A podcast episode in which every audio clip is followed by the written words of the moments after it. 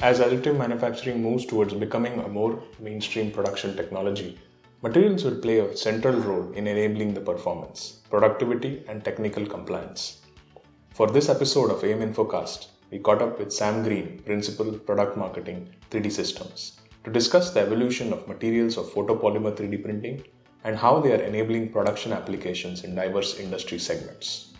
Tune in to this episode to understand the latest material developments for photopolymer 3D printing. Welcome to AIM Infocast, Sam. Thanks for joining us today. We've seen photopolymer 3D printing evolving considerably since its inception. Can you share some of the historical challenges and how they are being addressed to start off this conversation today? Yes, sure. So photopolymers, as you've said, have served as the foundation of 3D printing for nearly 30 years now. Photopolymers, they're liquid polymer resins and they cure in UV light.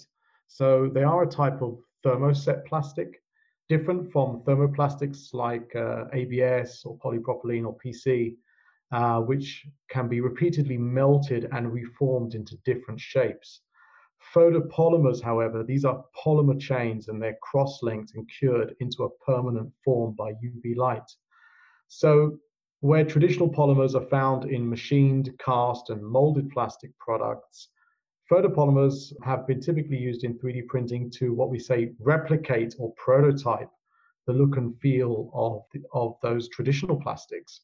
So they're used typically for their aesthetic properties, but also for their overall versatility. So the printers, the materials together really deliver really good levels of part quality, accuracy, fine detail, resolution, speed, and all of that at a fairly reasonable entry price or range of entry price points, as well as fairly reasonable prices per part. So as a result of that versatility, you can find photopolymer 3D printing in a range of different applications and industries, whether it's consumer goods, focus group testing models, wind tunnel testing models for aircraft, to jewelry making industries, to heavy industries, where you need investment casting patterns. These advantages have historically come with some downsides too. Because those resins are initially cured in UV light, they remain susceptible to continued curing when they're exposed to natural UV light in real world conditions. So depending on the amount of sunlight and also other environmental factors such as humidity, 3D printed resin parts can degrade quite quickly once they're out of the printer. They can fade, they can turn brittle, and they can deform. Often you see clear parts turning yellow and then brown, for example. And as a result of this process, photopolymers have had some damage done to their reputation over the years, becoming labeled really as suitable for prototyping only. The question then becomes, so why not use other technologies? There's plenty of other additive technologies out there. Well, every technology in additive comes with its own basket of pros and cons too. So really a good solution maybe to try to add to the already good versatility that you get out of photopolymers by attempting to remedy their one weak point, which essentially is their long-term stability or their longevity. So how do we do that? So really, our chemists at 3D Systems, they took on the challenge of overcoming the long-term stability and performance issue of photopolymers. And they've really been able to revolutionize these capabilities with novel and patented chemistries not previously attainable with traditional resin materials. So these chemistries have opened the door to true production-ready polymers. So the Figure 4 Tough Black 20 material was the first production-grade photopolymer that we formulated with this patented UV stability technology back in 2019. And since then, we've introduced a plethora of these materials, more than 10 or even as many as 15 production-grade materials that we have available today. And these materials are tested to demonstrate that they can retain most of their mechanical properties, such as their tensile strength and their modulus and their elongation at break and their notched impact strength.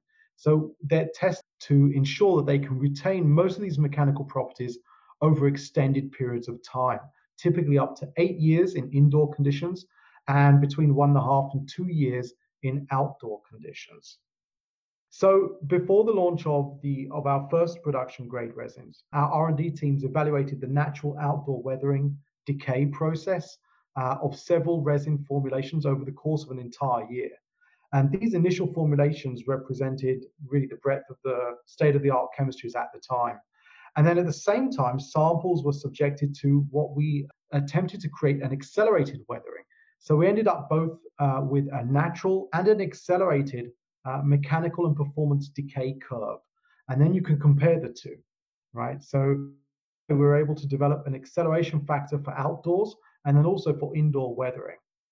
So now, as a result, all materials that we now push into development, particularly for our Figure 4 platform, they're now routinely naturally weathered to validate our overall process for reliability and accuracy, and they're also accelerated. They go through a process of accelerated weathering. And that's where we are today. That's great insights on the challenges and how they are being addressed. How is this advancement in material development synergizing with the inherent advantages of projector-based imaging? Right. So, as we've sort of alluded to, there's been a sort of evolution over time for additive. Really, it began in the early days as simple fit and form prototyping. And then from there, it jumped into the realms of functional prototyping and then into indirect tooling. And now, really, the end game is direct production, right? So you're directly producing 3D printed parts that are relevant for production. So why is that important? So really, typically, you know, there's a range of traditional manufacturing tools, whether it's injection molding, whether it's CNC, whether it's other tooling methods. And these provide really amazing value for production. But really, when it comes to large numbers of produced parts, typically, you know, over 100,000 parts, and that's where you really get the value from traditional manufacturing. Where traditional manufacturing is not quite as strong is at the beginning of the product life cycle and towards the end of the product life cycle. So really, when we're talking about prototyping, functional prototyping, and then we move into low rates of initial production at the beginning of the product life cycle, and then at the end when we move towards obsolescence and spare parts. Any of those stages that are sort of either side of the comfort zone of traditional manufacturing, that's where additive can really add breadth and depth and agility and complexity to the traditional manufacturing process. So low to mid-volume production, mass custom manufacturing, bridge manufacturing, and as I mentioned, low rates of initial production and the obsolescence part. So, you know, 3D printing, it's always been there as a prototyping tool. And there's always been this challenge to really adapt it to the needs of true production. And in many instances, and with some certain technologies or vendors, it hasn't necessarily made that leap across the chasm from prototyping to production. So what does it really need in order to do that? So I'm setting the scene a little bit here because there's a few points that we need to build up to. The first is the fact that it's material chemistry, right? And we've talked about that just now. We've mentioned the fact that photopolymers have moved from being simple photopolymers to now production-grade performance materials with long-term UV and humidity stability, both outdoor and indoor. So that's one aspect of what you need for true production is the material performance, the material chemistry. But the second major thing that you need is batch-level productivity. And that's where the Figure 4 system really comes into its own. So the Figure 4 platform was introduced in 2018 by 3D Systems. Now, back 30 years ago, 3D Systems, as the inventor of the SLA, the stereolithography 3D printing technology, that uses a vector laser to scan and cure resins in a vat. Now, in contrast to that, the Figure 4 technology, while it still uses a vat, it replaces the laser with a projector-based imaging system. And that cures a whole layer of your part at a time, rather than point by point, which is what the SLA laser system uses. This projector that we use in the Figure 4 is relatively low power too, and it's easy to replace if it goes wrong. The other great advantage, of course, is speed. So the Figure 4 can print up to 65 millimeters per hour in the Z direction, for example. Now, there are a range of such projector-based printers on the market today. Many of them are labeled as DLP technology. However, Figure 4 uses a unique non-contact membrane, which means that the part, when it's being built, does not come into contact with the transparent layer at the bottom of the print tray. And this is unlike other what we call print and peel technologies that can be quite cheap and cost effective on the initial buy, but they can result in a slower and lower quality end part at the end of the day. The other great thing about Figure 4 is that it's a modular system, so you can add up to 23 additional print engines and create now a real combination of high-speed printing and batch-level production capabilities, and you can scale that quite easily. The trick, of course, is to ensure that the parts off of the printer are suitable for production.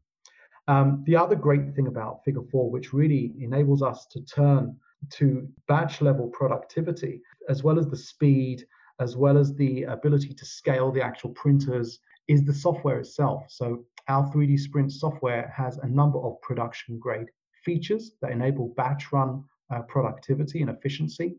Our 3D Sprint software enables you to stack those parts that you're printing in an optimal form within the print chamber. You can automatically create your struts and supports, and by stacking those parts, you're able to print in batches of, let's say, tens up to 100 parts, if they're fairly small parts, in a single go. And you can reduce the time it takes to prepare that build by up to 80% of what it would normally take. And then once they're out of the printer, you have a very efficient post-processing workflow, which is quite automated, from cleaning to drying to curing to removing the supports, with the end result that you can actually produce many thousands of parts in just a number of 2 or 3 shifts over let's say the course of a working week. So just one example, when we were producing a number of parts for a show last year, we actually ended up producing over 4,000 parts, production capable, of course, production grade parts, 4,000 parts within 5 days using just 3 shifts and print jobs per day. So very, very productive. And that's the end game really, right? It's the ability to produce production grade parts, and many of them, to really assist and support the traditional manufacturing process that we mentioned earlier. That's great to see the recent development in material technology for projector-based imaging. Can you share a few examples of materials enabling production applications? Yes, sure. So as I mentioned earlier, we have a number of production grade materials. It's interesting because when we started this process, we introduced the Figure 4 back in 2018. We only came to market with actually 4 initial materials. And at the time, none of those were actually production grade materials.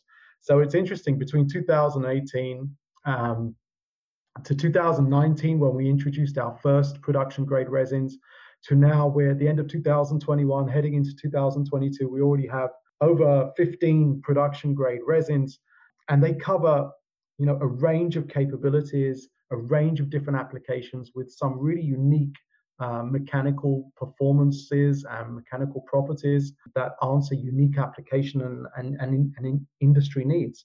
So, for example, the Figure 4 Rigid 140C Black is the latest production grade material that we released at this year's Form Next. This is a long-lasting production grade material combining really high rigidity, high HDT, and together with high levels of toughness.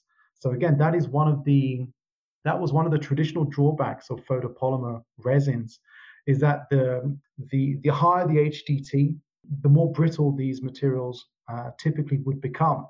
So, in real under-hood, for example, applications, in automotive applications, or real production applications, it's not enough to have a material with a high heat deflection temperature, or HDT. You also need these materials to have a good level of toughness and rigidity, so they can stand up to the vibrations and the knocks and of real-world conditions. And until now, really, photopolymers have had a really hard time delivering both on HDT and toughness. The Figure 4 Rigid 140C Black is one of our first materials that is really a 2-part material, and it actually solves this problem by providing an HDT of 140C along with good levels of rigidity and toughness that make it ideal for repeated snap fits, repeated friction contact, making it ideal for automotive underhood and electrical connector type components. So that's just one, but we have so many other materials. So for example, we recently released the Figure 4 TUF 65C Black and the TUF 60C White. These are a little bit different. These are structural load-bearing production grade materials, and they remain functional and environmentally stable for years, again, as same as our other materials, up to 8 years indoor conditions and up to 1.5 years in outdoor conditions. These materials are great for handles, snap fits, brackets, anything that requires load bearing.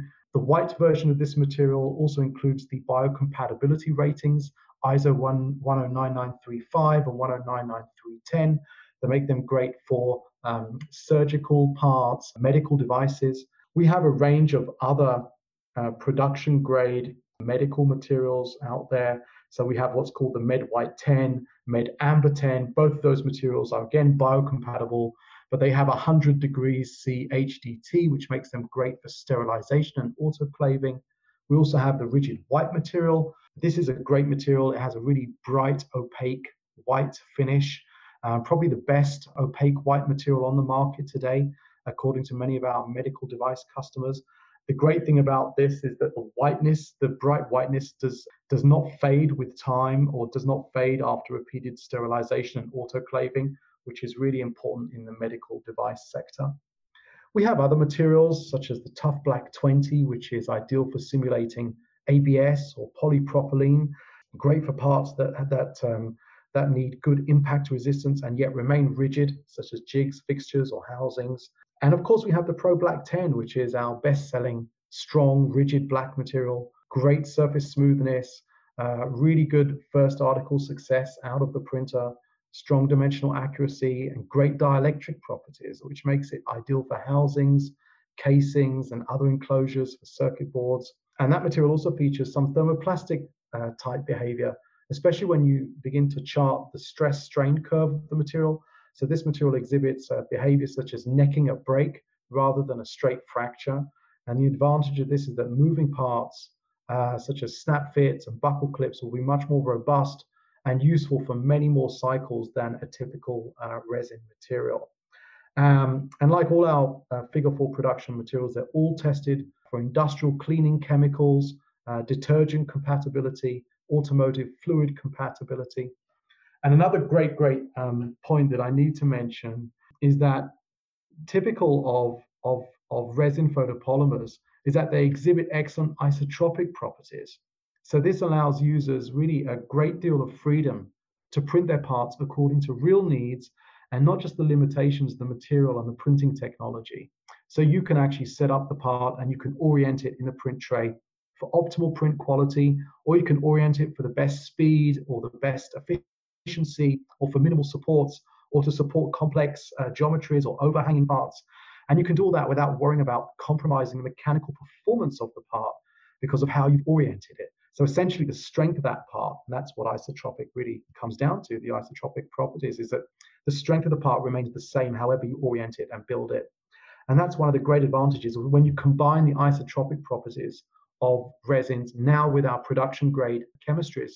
You really have a great one-two punch when it comes to efficiency and effectiveness of production grade parts.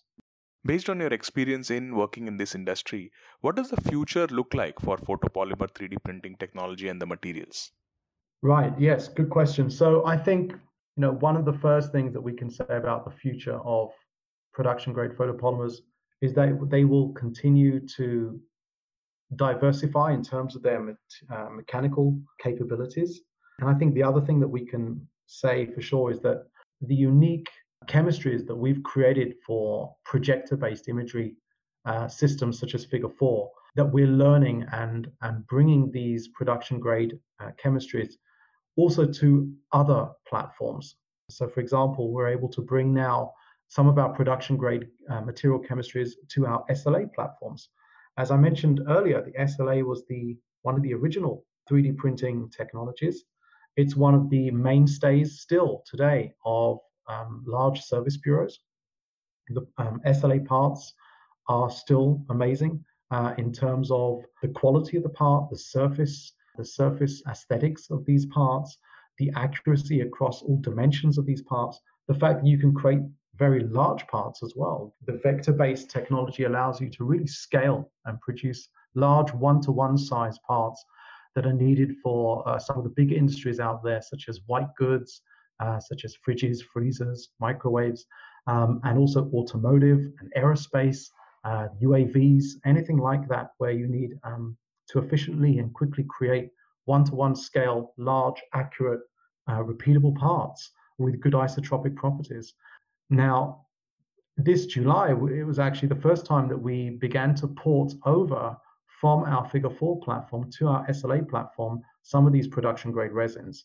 And we actually introduced the first production grade resin on SLA. It was called the Accura AMX Rigid Black. This is a tough production grade resin material, ideal for repeatable high mechanical loads and structural parts. So it's also a long-lasting material, right? So like the Figure 4 production grade materials, this photopolymer is tested up to 8 years for indoor stability and 1.5 years for outdoor mechanical performance. And all of this according to the ASTM and ISO standards. This is something I probably should have mentioned earlier as well, that all of our production grade materials are tested according to the American Society of Testing and Materials, right? The ASTM standards. And this really provides, this enables us to really make strong claims that can be verified and tested. And these are not our tests. These are tests that are internationally recognized.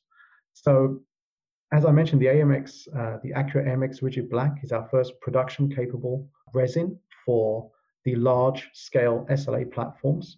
And this provides all the proven advantages of SLA 3D printing, including the highest detail resolution, the great accuracy, the great surface quality, the great surface finish, comparable to traditional molding. But now you have all of that along with the mechanical performance of those parts. So I believe that is the first step, right? The future, of course, is a combination of both, a combination of very high-speed projector-based 3D printing based around platforms like the Figure 4 that enables you to create batch-level runs, like let's say up to tens of thousands of small production-grade parts quickly and efficiently. And in tandem with that, combined with that, complementary to that, you now have the ability to create one-to-one large parts, one-to-one scale, large parts on the SLA platforms using these new production-grade resins such as the Accura AMX Rigid Black. The other point I wanted to mention, of course, is that, that we will continue to innovate rapidly. And you can see just the pace of resins has just skyrocketed, at least for 3D Systems over the last few years. We have so many different materials now. That cover, the specific needs of various applications and various industries. And that is a direction we will continue to build on to answer the specific requirements of our customers' needs. Just some examples, we have a High Temp 300 Amber material. This is a material with a unique HDT, heat deflection temperature of over 300 degrees C, one of the highest performing HDTs in the industry. It's rigid, it's translucent, it makes it great for testing high temperature components for HVAC, consumer appliances, motor enclosures, stators and molds. You can use it to hold boiling liquids without any distortion to the material. So that's a great example of a material with a real use in functional testing and production requirements. Another great, very niche specific material is what we call the Eggshell Amber 10 material.